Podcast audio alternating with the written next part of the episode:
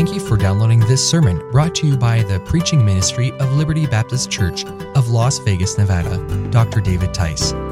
For more sermons in both audio and video format, we encourage you to visit experienceliberty.com. Also, for a word of encouragement, insight, and biblical inspiration, follow Pastor David Tice's blog at davidtice.com. So, without further ado, let's open our hearts to the Word of God. And as you find your seat, just tell someone beside you, I'm glad you're here today. Find two or three people right beside you and just say, I'm glad you're here today. I'm so glad that each of you are here this morning. It's so good to be in the house of God. Man, you guys are a friendly, happy group today. You guys sang like you meant it today. That was good singing. You're singing well, and we were listening well, and man, you're greeting each other well. Now it's up to me to preach well. We'll see how that goes, right? If you got your Bibles, open them up to Psalm chapter 63. We've been going through a study over this summertime, and the study has been going through the songs of summer. And of course, when we open up the book of Psalms, maybe the center part of your Bible, we're looking at a songbook that was compiled over generations and given to us, preserved over thousands of years. They are literally the songs of God's people. These were the songs that God's people would sing in times of celebration in times of mourning, times of reflection, times of uh, remembrance. They were national anthems. Some of them were songs that they would sing as a country or as a time to demonstrate a defeat over a foe that had been vanquishing them for a long time. So, Psalm chapter 63 is our study today, and we're going to look at verse number one. When I was a child, we were not allowed to use the term, oh my, and then use the Lord's name. There's a scripture that says that we're not to take the name of the Lord in vain. And so, in reference to that, my parents said that's something we don't do. And so we never did that. It was a, a sacred thing to use the title of God, to use the name of God, Jesus Christ. That's something you don't do unless you're doing it in reverence or in retrospect to who our Savior is. So it's a very startling verse in verse number one when Psalm 63 opens up with this phrase oh God.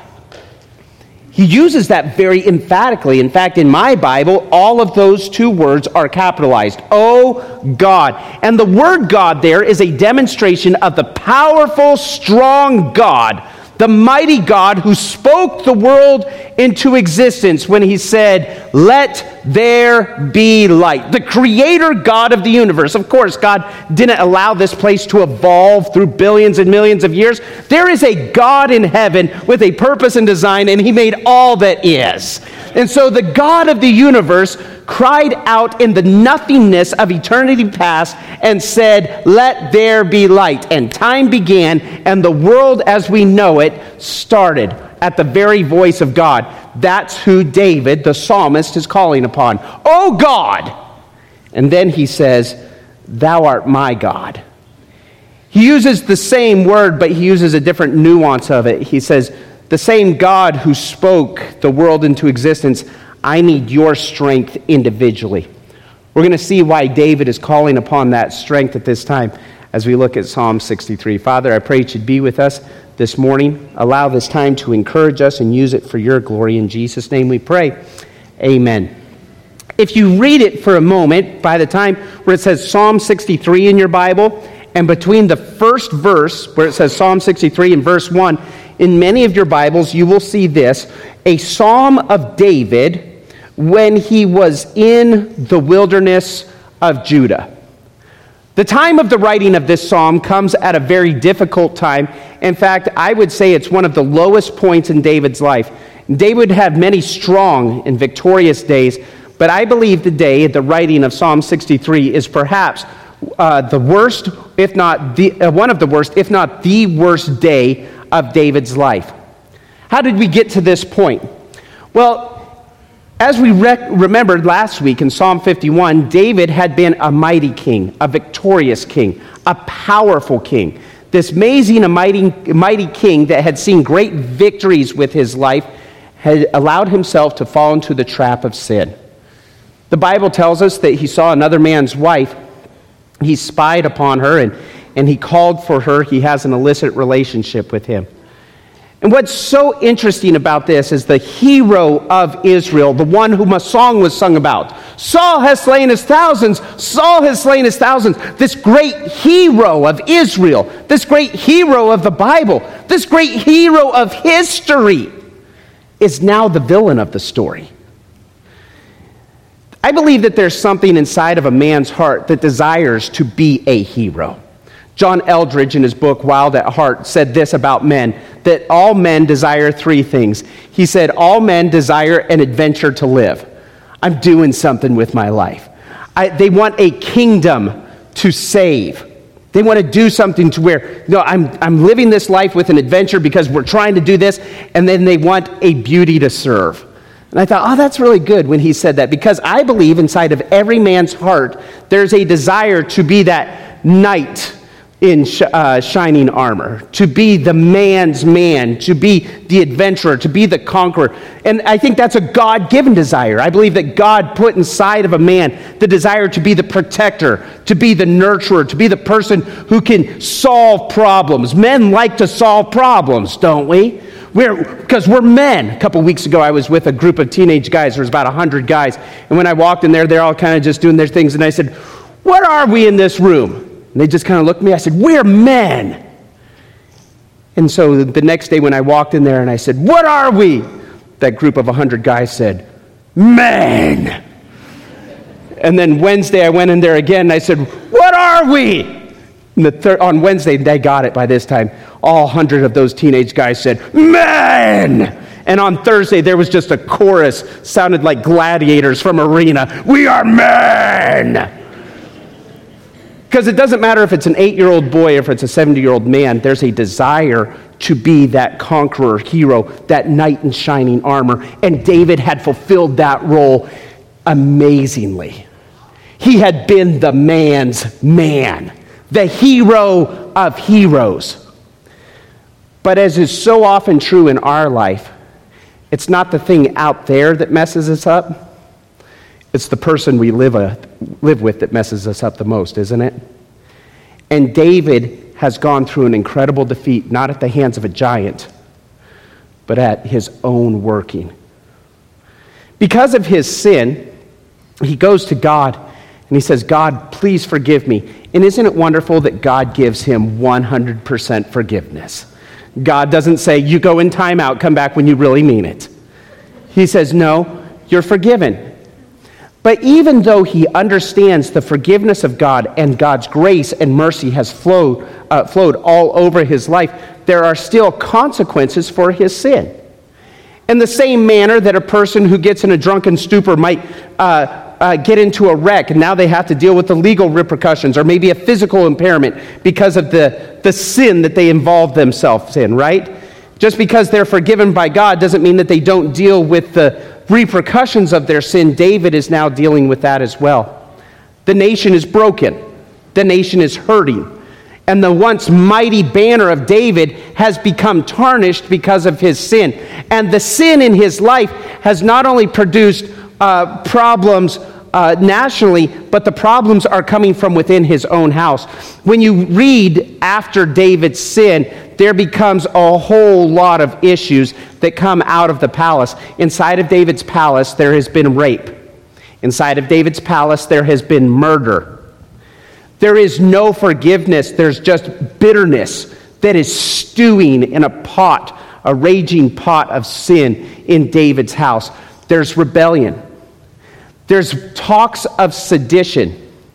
And in perhaps one of the worst days of David's life, where we're reading in Psalm 63, David's closest advisor, his trusted friend, a man named Ahithophel, who was Bathsheba's grandfather, has conspired together with his son to overthrow David as the king. David hears of the conspiracy takes a few of his family members and a few of his trusted advisors. And on the writing of Psalm chapter 63, David is fleeing Jerusalem, not as the great king, but as the disgraced one who had participated in an affair.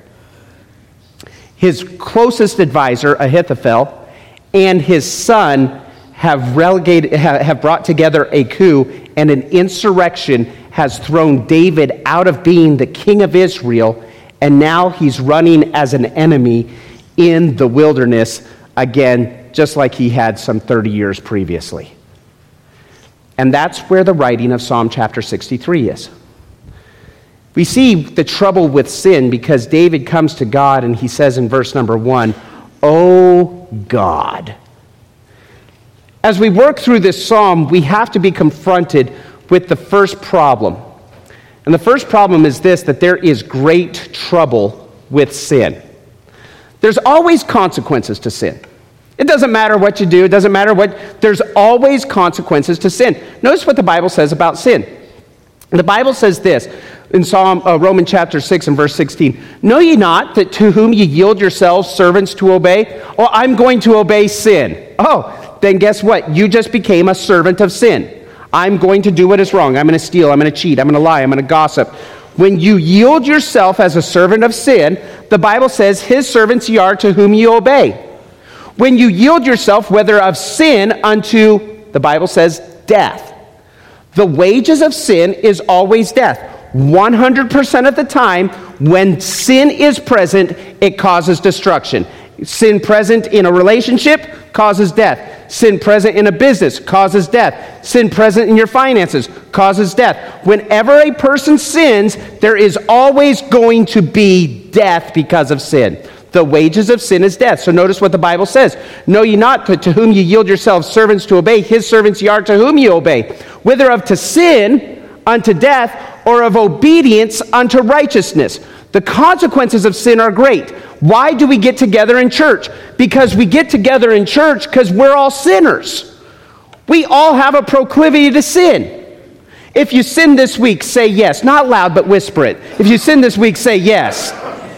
Okay, good. You whispered because don't want the person beside you to know because they go to church. But you sin. We all sin this week. And since we sin, there's an important understanding. There's death to that sin. There's nothing good about that sin. It's not like, well, it was a little baby sin. It's a sin.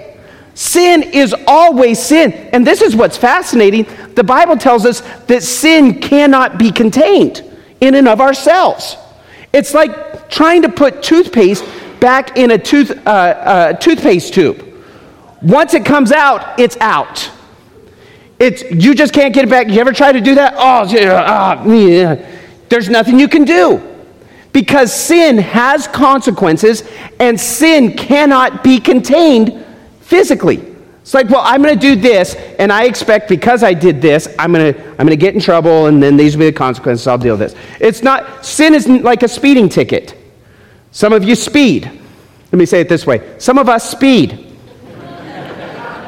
And when you and when we speed, we speed, and we're like, you know, if I get caught, I'm willing to pay the fine. Like, okay, but it's it's worth it to go over the speed limit so that I can get there faster. You know, if I get caught, I get caught, okay? When we sin, there are no set consequences to or containment to our sin. Because it's like squeezing it out and it just goes. It's like, oh, I didn't expect that to happen, and I didn't expect that to happen, and I didn't expect that to happen. So when David sins with Bathsheba, David sin with Bathsheba may have thought, well, maybe we got in trouble. But he's not expecting for rape, murder, um, incest. He's not expecting for um, rebellion and an insurrection inside of his own house. I'll just sleep with Bathsheba. That'll be a fun night. It'll be no big deal. He has no clue the harvest of pain that he is sowing. And so the Bible tells us this every man, this is so important, every man is tempted. No person is immune to temptation. Doesn't matter if you've been a Christian for 50 years, if you just got saved two weeks ago. Every single one of us are going to face temptation. No man, every man is tempted when he's drawn away of his own lusts, of his own lust and enticed. Now, this is, this is fascinating because sometimes in life we can look at somebody dealing with their sin and we can say this Oh, look at the sin they're doing. I would never. Okay, you might not do their sin, but you got your own problem, don't you? For instance, I grew up in the city of Las Vegas. And as I grew up here, gambling was a part of everything we do. Okay? I remember going to the Kmart. There was a Kmart on Spring Mountain Road in Rainbow. We would go to that Kmart, and my mom would be shopping around for hours.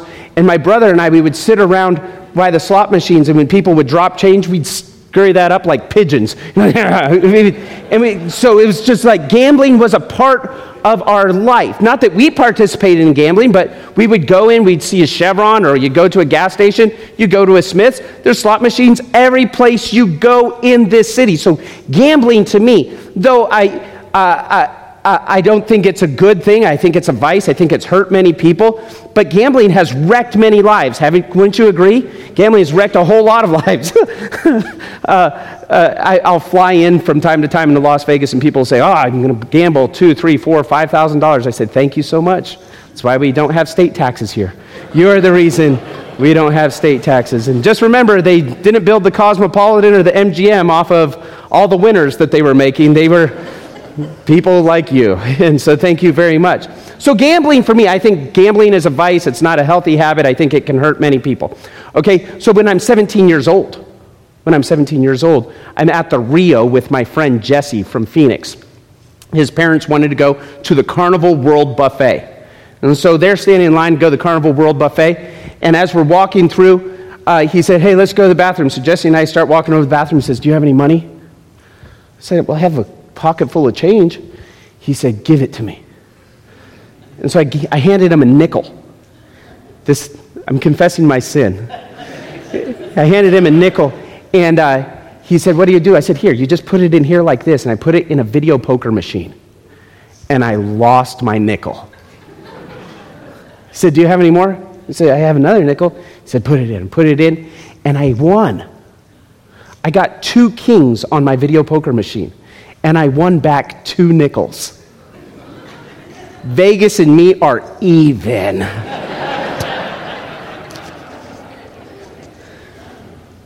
So, people, in fact, just this past week, someone has said to me, What do you think about gambling? And well, I, I, I don't endorse gambling. I've seen gambling hurt a whole lot of people. I've seen, I've seen it mess people's lives up. I had a guy come into my office. He made $1,000 a week. He was in construction. His wife owned two restaurants. And he was sharing with me, his wife was so mad at him because it was a Friday afternoon. And he had just taken his $1,000 a week paycheck like he had for the last six weeks in a row. And he went and cashed it at a station casino. And when he cashed it, he gambled it all away within two or three hours. And she was ready to leave him because for the last six weeks, he was just, he had given the station, the, the Fertitas have enough money, right? The, they're, they're doing okay. They don't need his $1,000 a week. His family needed $1,000 a week. So whenever I see the gambling, now you say, well, is gambling a problem? I don't think it's a good idea. I think it messes people up. But for me, I don't, I don't have a problem with gambling.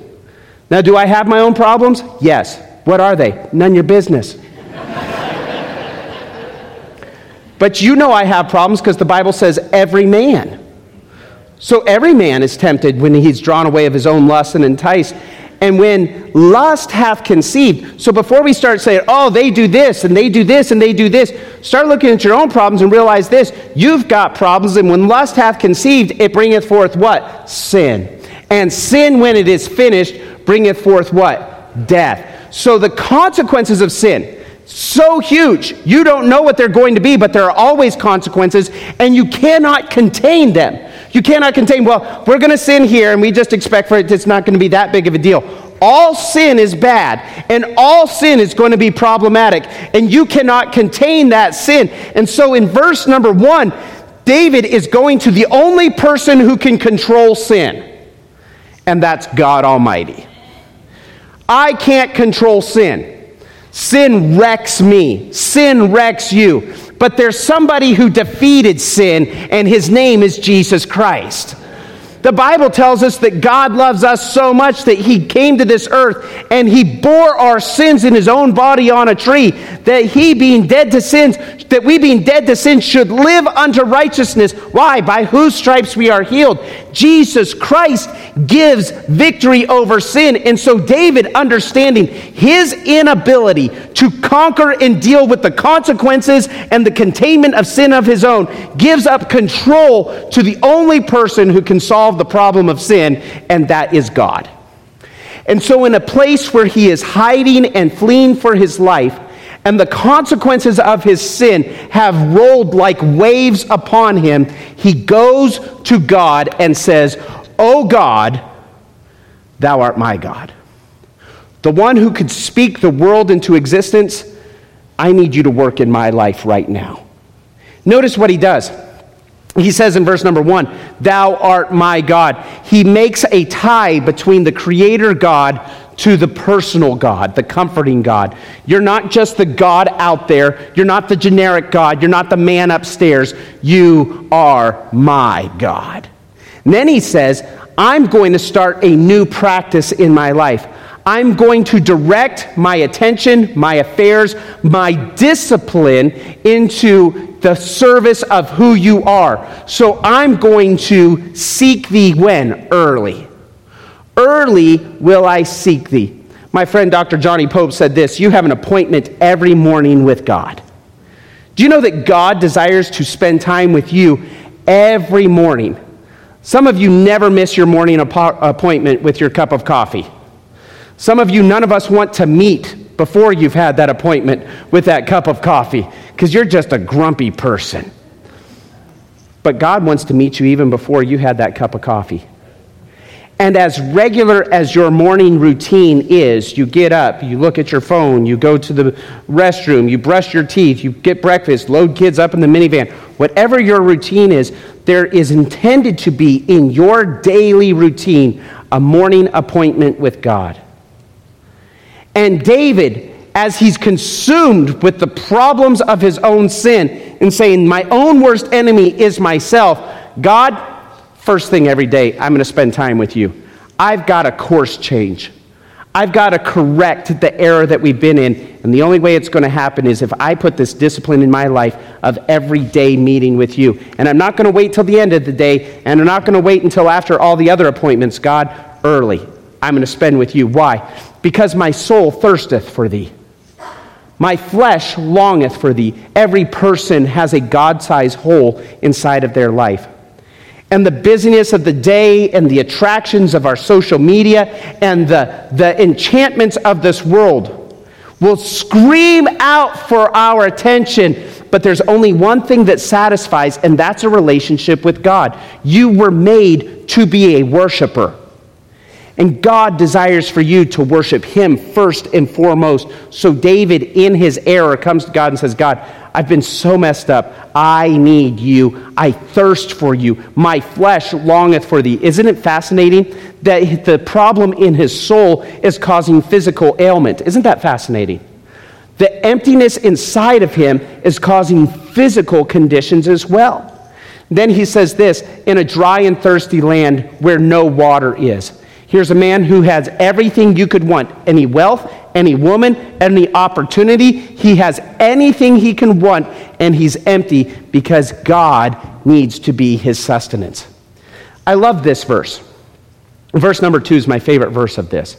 Because to see thy power and thy glory, so as I have seen in the sanctuary. When you look at David's life, David had amazing demonstrations of the power of God.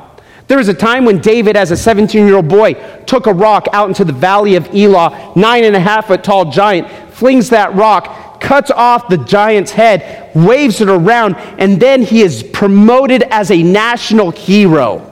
What an amazing demonstration of God's power. When David becomes king, he stands at the, the doors of Jerusalem, where the Jebusites, who have been a stronghold there for generations, he goes in and he sets up his capital in Jerusalem. Oh, David has seen victory over and over again on battlefields. He's seen political intrigue dismissed. He's seen uh, um, uh, those rivals who would come against him Saul, Ishbosheth, Abner gone on the wayside, and the power of God has been demonstrated to Paul, excuse me, to David over and over and over again. But notice what he says in verse number two to see thy power and thy glory. Oh, I want to see your power and glory. Let's go wreck some people. Let's slay some giants. I want to see your power and your glory. Notice where he sees the power and glory of God. It's not on a battlefield. It's not in a palace. It's not in the, some throne room being coronated. The power of God that David desires to see and where God's power is most reflected is where? In the sanctuary.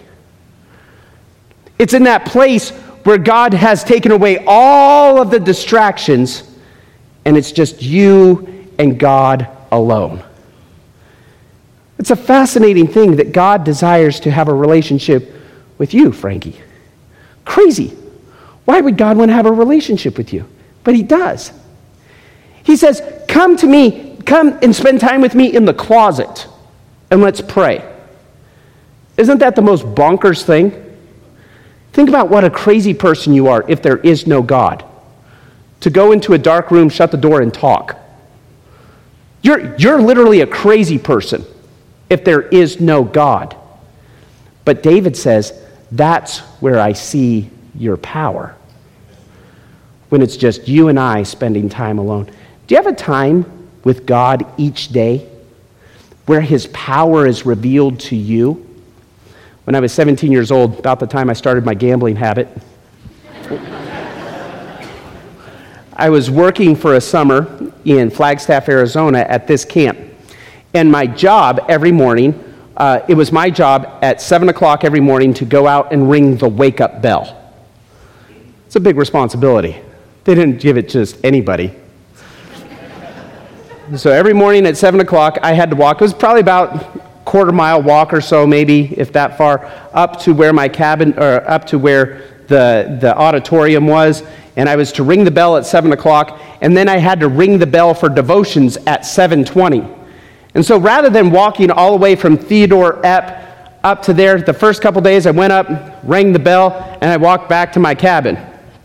And I sat in my cabin for like six minutes. Then I walked back up, and I'm like, this is dumb. I should do something for these 22 minutes or so between bell ringings. And the Lord's like, Well, why don't you read your Bible? Well, was a good idea. and so at 17 years old, I took my Bible and I would go up there and I'd ring the bell ding dong, ding dong, ding dong. And I had those 20 minutes or so between the time the next bell was rung. And I sat there on that porch. And I got to tell you, those 20 minutes every day for about 50 days straight changed my life. It was a time when I practiced getting to know the Lord by myself.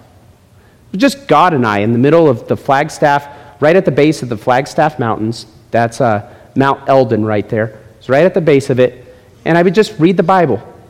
And I would pray for 17, 20 minutes. Do you know it was that summer when God changed my direction for college?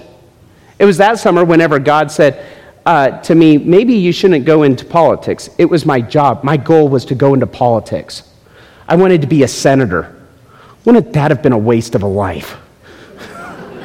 I wanted to be a senator. I was going to go to law school. I was going to make money, and that was my goal. And it was that summer that I thought, maybe, maybe I'll be a pastor instead. And you know when it started? Started by just spending 15, 20 minutes every morning with the Lord. The Lord changed my life. The power of God was not seen on some cataclysmic scale of a battlefield.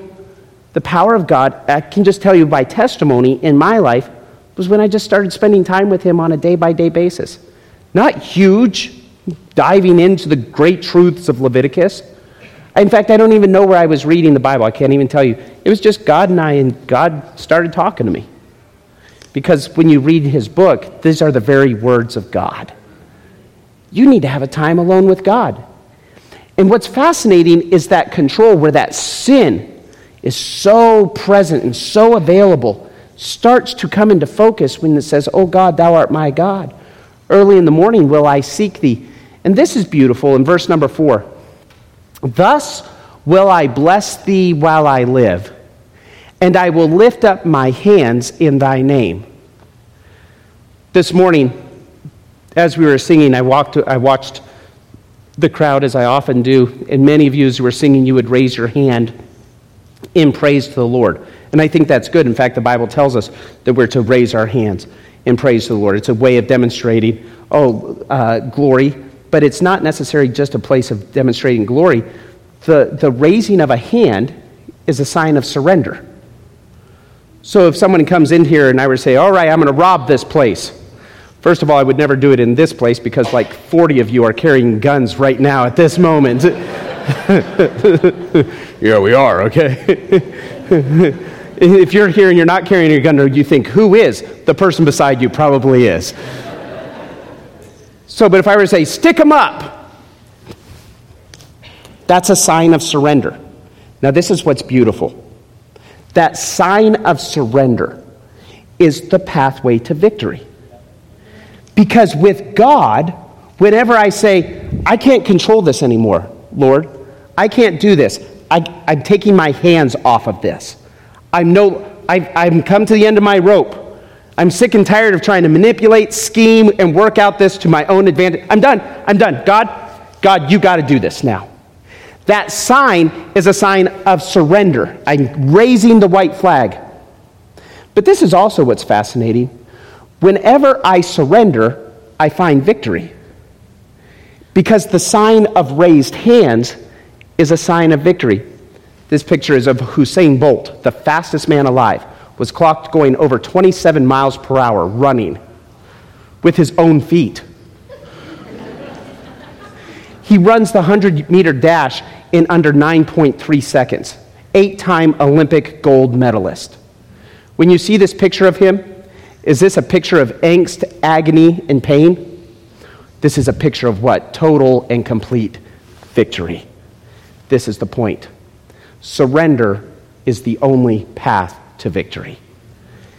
And so oftentimes we want to wrestle that control back to ourselves. And like, no, give it to me. No, no, Lord, I got this one. Dumb. I got this one, God. Well, I'm going to work this out. I know the Word of God says to, but. I know the Bible says, but. I know I should, but. What, what we're doing is we're literally taking away from God and say, I got this one. And where God says, just let it go. Give it to me.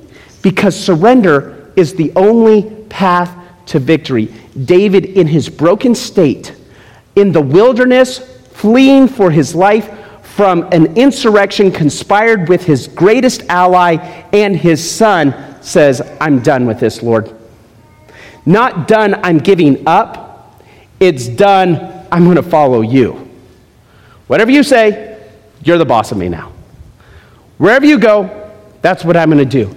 And so we see that there's not just a, a, a, trouble of sin, but we see the time of satisfaction. Notice what the Bible says in verse number five My soul shall be satisfied with marrow and fatness this guy who's hungry and thirsty and empty, Lord, I'm just, I've let go, I've surrendered, and you're going to take care of me.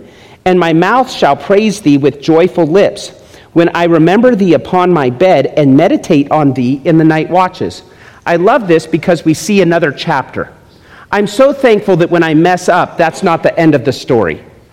I'm so glad that when 2 Samuel chapter 11 and David slept with Bathsheba and was found in his sin the end. Wouldn't that be a horrible place? Wouldn't that be such a sad thing? But it's not where it ends.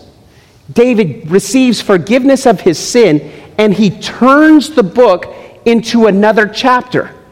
I challenge you that there's another chapter in your life. The defeat, the pain, the sorrow, the regret that you've gone through, that is not your final story. I challenge you that there is another chapter that God desires to write out of your life. And so David says, let's go on to the next chapter. I didn't like that chapter very much. Let's find another chapter. We're going to actively change the situation. Can I show you three methods? Here's three methods that David adopted that brought lasting change from the previous chapter. Method number one My soul shall be satisfied with marrow and fatness, and my mouth shall praise thee with joyful lips. Method number one How do I change the chapters of my life? Well, I get the forgiveness of God, I surrender to God. How do I actively move forward? Number one, my mouth shall praise thee with joyful lips. My mouth says good things about God. My mouth speaks about Jesus. My mouth doesn't have bitterness, clamoring, uh, avarice, anger, gossip. That's not what I use my mouth for. In fact, whenever I want to say something mean, bad, or gross, I shut my mouth. Because that's going nowhere. My mouth is only going to be used to praise thee with joyful lips. I've had a bad chapter. Okay, start using your mouth. Well, I, I don't know if there's anything to say that's good. Oh, this is how I use my mouth.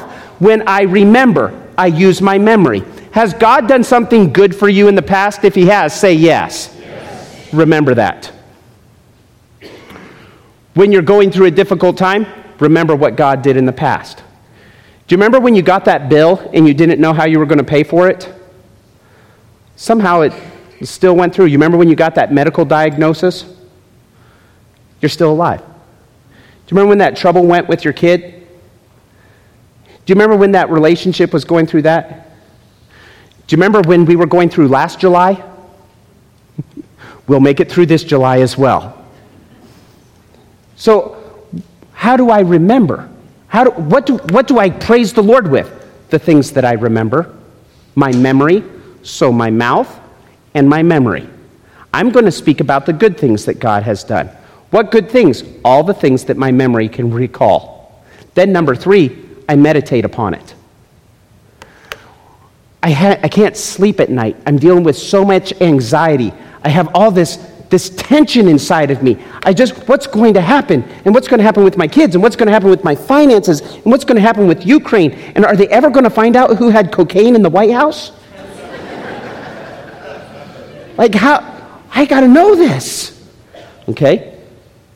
I don't meditate upon that. Because when you meditate upon that, you will literally go nuts. It will make you crazy trying to figure out the COVID 19 origin. It will make you crazy. Well, somebody's got to do it. Okay, maybe that's not you. And if you can't sleep at night, and if you can't function during the day, and if you're in a place of depression and anxiety, and you're not able to function, how do I fix that? You use your mouth, your memory, and you meditate. What do I meditate upon? Look at all the good things God's done in my life. Look at all the good things. Look at the church God's allowed me to be part of. Look at the friends God's given me. Look at the place where God has allowed me to serve. Look at my job. Look at the house I have. Look at the car I have. Look at my so, look at the closet. Just walk into your closet. Do, does anybody in here have more clothes than they need? But don't point at people. That is wrong. That is that is meditate on your own business, brother. Guy's pointing at his wife and all her shoes, and he's got like 37 guns, he's going to start World War III on his own. you never know, the zombies could be coming. So, God's blessed each of us with so much. He's blessed each of us with so much. So, meditate upon that. Don't count sheep, count your blessings. And notice this ardent chase. This is so cool.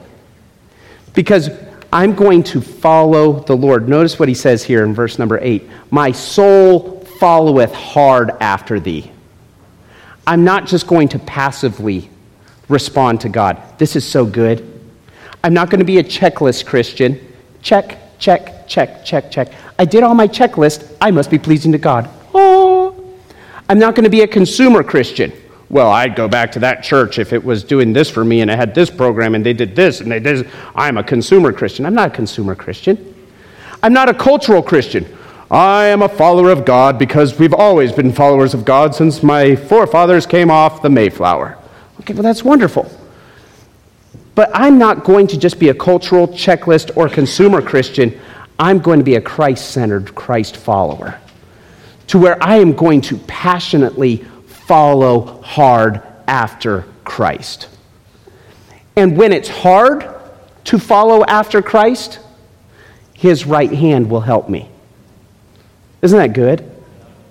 On Monday night, I was at Disneyland at 11:30 o'clock p.m. in the evening.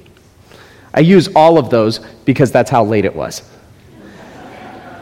and we just got off the carousel. We took our summer missionaries there as a kind of a midsummer break so that they would be able to enjoy a little bit of respite. The next day, we went and so, showed them the Pacific Ocean. And so at 11:30 at, at night, we had been there since 8 o'clock that morning. It was a long day, but it was a great day. And so we're 15 and a half hours into Disneyland. We get off the carousel, and um, the five-year-old battle. Her name is Anna Lee. Okay, if you don't know Anna Lee, she's just the cutest little thing. And so Anna Lee, she looks at me and she says, Pastor Matt, can we, can we ride Dumbo? And of course, because I'm cool and young and youthful and full of energy and churros, I say yes. and when I said yes, the other adults were like, hmm. I said, ask, ask your dad. She said, Dad, can we ride? Can we ride? Yes. And so Anna Lee starts running towards Dumbo, and she grabbed my hand and she was pulling me along. To be honest, at 11:30, I wasn't as excited about riding Dumbo as Anna Lee was. But Anna Lee and Brooks, who's four years old, we know he's four years old because I was a little disappointed he was four years old because two weeks ago he was three years old and free at three years old, but now he's four years old. And so Brooks, who's four years old, we start running, and, and they're literally pulling us to go ride on Dumbo the adults. They're pulling us to go because they get to ride Dumbo the next morning, best thing of the whole trip. As we're coming back, uh, we're getting ready to go to the beach the next morning. Brooks comes down and he sees me and says, Pastor Matt, because that's what he calls me, Pastor Matt. Pastor Matt, thank you for letting us ride Dumbo last night. That's the best. That's the best. And though at 11 o'clock at night you're not passionately, let's do this thing, that's the best. Why? Because their right hand was upholding. Do you get that? The four year old's upholding the 44 year old. and so there's a passion. The reason I go to Disneyland is not necessarily because I care about going to Disneyland, though I enjoy it. The reason I go to Disneyland now as a 44 year old is to see, look at these faces, and look, here's some more sugar, and go spend night with your mom. That's what that was all about. That was what it was all about. Do you get that? So catch it. Whenever I come to a place where I say, Lord, I need your help, I'm going to ardently follow you. I'm going to work this. I'm going to work. I'm going to spend morning with you. I'm going to have an appointment with you. And Lord, I'm going to get rid of this vice and I'm going to, I'm going to adopt this behavior. I'm going to make a, a passion to follow you, God. You'll mess up. So, Lord, I need your help. Would you help me with this?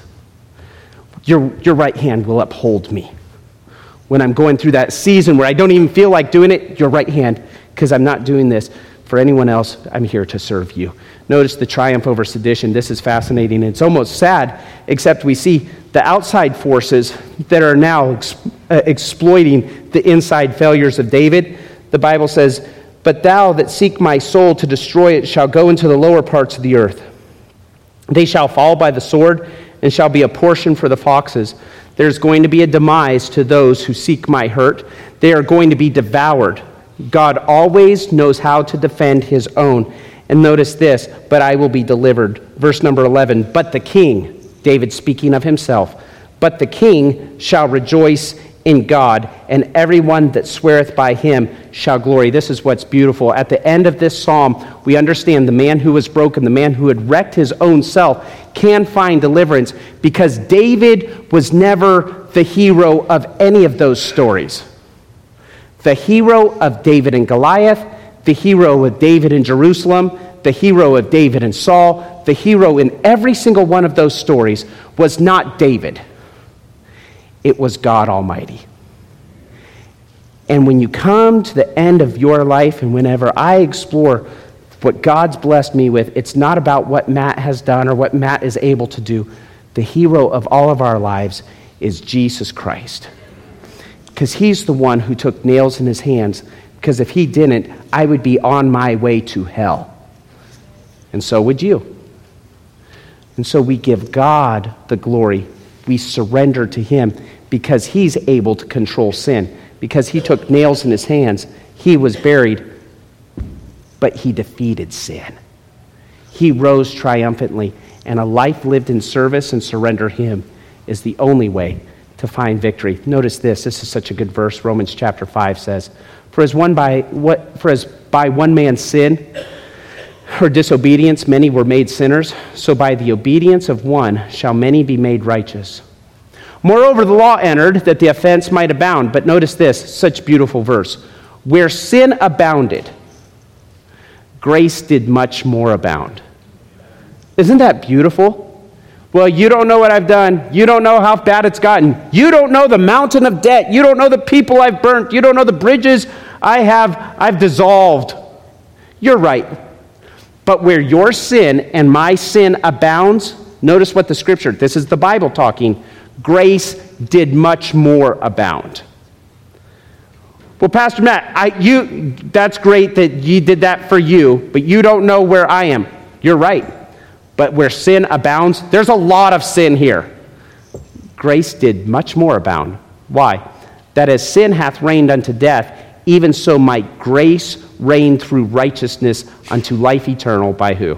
Jesus Christ our Lord. He's the hero, not you. Let him fight the battle and win the victory, and you just live in surrender. Let God be the hero. Father, thank you for your word. Help us to remember it and apply it to our lives and use it for your glory. And I ask this in Jesus' name. We hope that message was an encouragement to your heart. Now, for weekly updates and for information about Liberty Baptist Church, be sure to follow us on Twitter and like us on Facebook at LBC of Las Vegas. Well, that's it for today. Thanks again for listening. Until next time, God bless.